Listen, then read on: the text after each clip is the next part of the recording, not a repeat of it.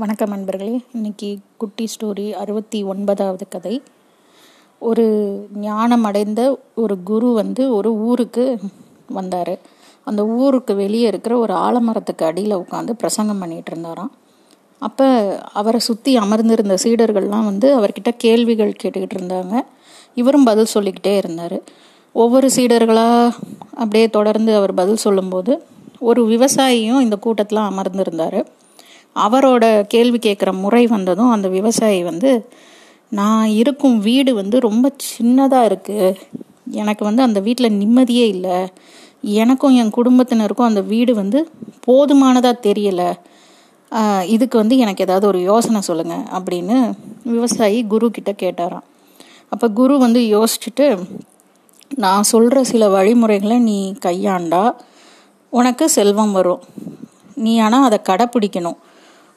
உன் வீட்டில் மாடுகள் இருக்கா? அப்படின்னு கேட்டாராம். அப்போ விவசாயி வந்து என்கிட்ட ரெண்டு மாடு இருக்குது அப்படின்னு சொன்னார். அப்போ நான் அந்த உன்னோட வீட்டோட கூடத்தில் அந்த மாடுகளை கட்டி போடு அப்படின்னு குரு சொன்னாராம். உடனே விவசாயியும் சரி நீங்கள் சொல்கிற மாதிரியே நான் செய்கிறேன் அப்படின்னு சொல்லி சொல்லிட்டு கிளம்பி போனார். போயிட்டு ஒரு ரெண்டு நாள் கழித்து திரும்பி குரு கிட்ட வந்து எனக்கு எந்த செல்வமும் சேரவே இல்லையே. நீங்கள் ரெண்டு மாடை கட்டி போட சொன்னீங்க. வீட்டு கூடத்தில் நானும் கட்டி போட்டுட்டேன். ஆனால் எனக்கு எந்த செல்வமும் சேரலை. அப்படின்னு விவசாயி வந்து முறையிட்டாராம் குரு கிட்ட. அப்படியா? அப்படின்னா உன்கிட்ட ஆடுகள் இருக்கா? அப்படின்னு திரும்பி குரு கேட்டார். உடனே இருக்கு குருவே அப்படின்னு விவசாயியும் சொன்னான். அப்போ அந்த ஆட்டையும் உன் வீட்டுக்குள்ளே கட்டி போடு அப்படின்னு சொன்னாராம். அப்போது வீட்டுக்குள்ளே அந்த பிராணிகள் எல்லாத்தையும் வந்து வீட்டு கூடத்துக்குள்ளேயே கட்டி போட்டார் விவசாயியும். குரு சொன்ன மாதிரியே.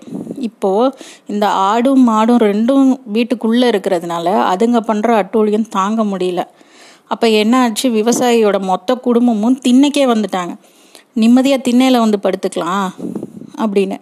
அப்போ கொஞ்ச நாள் கழித்து குரு கிட்ட விவசாயி ஓடி வந்தான். குருவே அந்த வீட்டில் என்னால் இனிமேல் ஒரு கணம் கூட இருக்க முடியாது. வாடகை வீட்டுக்கு போகிற அளவுக்கு என்கிட்ட வசதி இல்லை. அப்போ நான் என்ன செய்ய? அப்படின்னு வந்து திரும்பி முறையிட்டான். அப்போ வந்து குரு வந்து சொன்னாரா அப்படியா நீ உடனே உள்ளே இருக்கிற உன் மாட்டையும் ஆடுங்களையும் வீட்டுக்கு வெளியே கட்டி போட்டுட்டு நாளைக்கு வா அப்படின்னு சொன்னாராம். உடனே மறுநாள் விவசாயி வந்துட்டு குரு கிட்ட சொன்னான் குருவே என் வீடு இப்போ ரொம்ப பெருசாக இருக்குது எனக்கு எல்லா வசதியும் இருக்குது நல்லா தூக்கமும் வருது. என்கிட்ட எனக்கு இதை தவிர வேற செல்வமே எனக்கு தேவை கிடையாது. ஏன்னா ஏற்கனவே என்கிட்ட எல்லா செல்வமும் இருக்குங்கிறதே எனக்கு இப்போ தான் தெரிஞ்சுது. ரொம்ப நிம்மதியாக இருக்கேன். ரொம்ப நிம்மதியாக தூங்குறேன். அப்படின்னு சொன்னானா இதே மாதிரி தான் நம்மளோட பலருடைய எண்ணங்களும் இப்படி தான் இருக்குது நம்மக்கிட்ட என்னெல்லாம் நல்ல விஷயம் இருக்குங்கிறது எதையுமே வந்து நம்ம வந்து தெரிஞ்சுக்கிறது இல்லை புரிஞ்சுக்கிறது இல்லை உடல் நலம் குன்றி போனால் மட்டும்தான் நமக்கு வந்து அந்த உடலோட முக்கியத்துவமே நமக்கு தெரியும். இல்லாததை நினச்சிக்கிட்டே இருப்போமே தவிர இருக்கிறத வந்து நம்ம கொண்டாடுறதே கிடையாது. அந்த விவசாயி மாதிரி நம்ம வீட்டுக்குள்ளே ஆடு மாடு எல்லாத்தையும் கட்டி போட்டால் தான் அந்த வீட்டோட அருமையே நமக்கு தெரியும். அப்படின்ற நிலமை நமக்கு வேணுமா? யோசிப்போமா?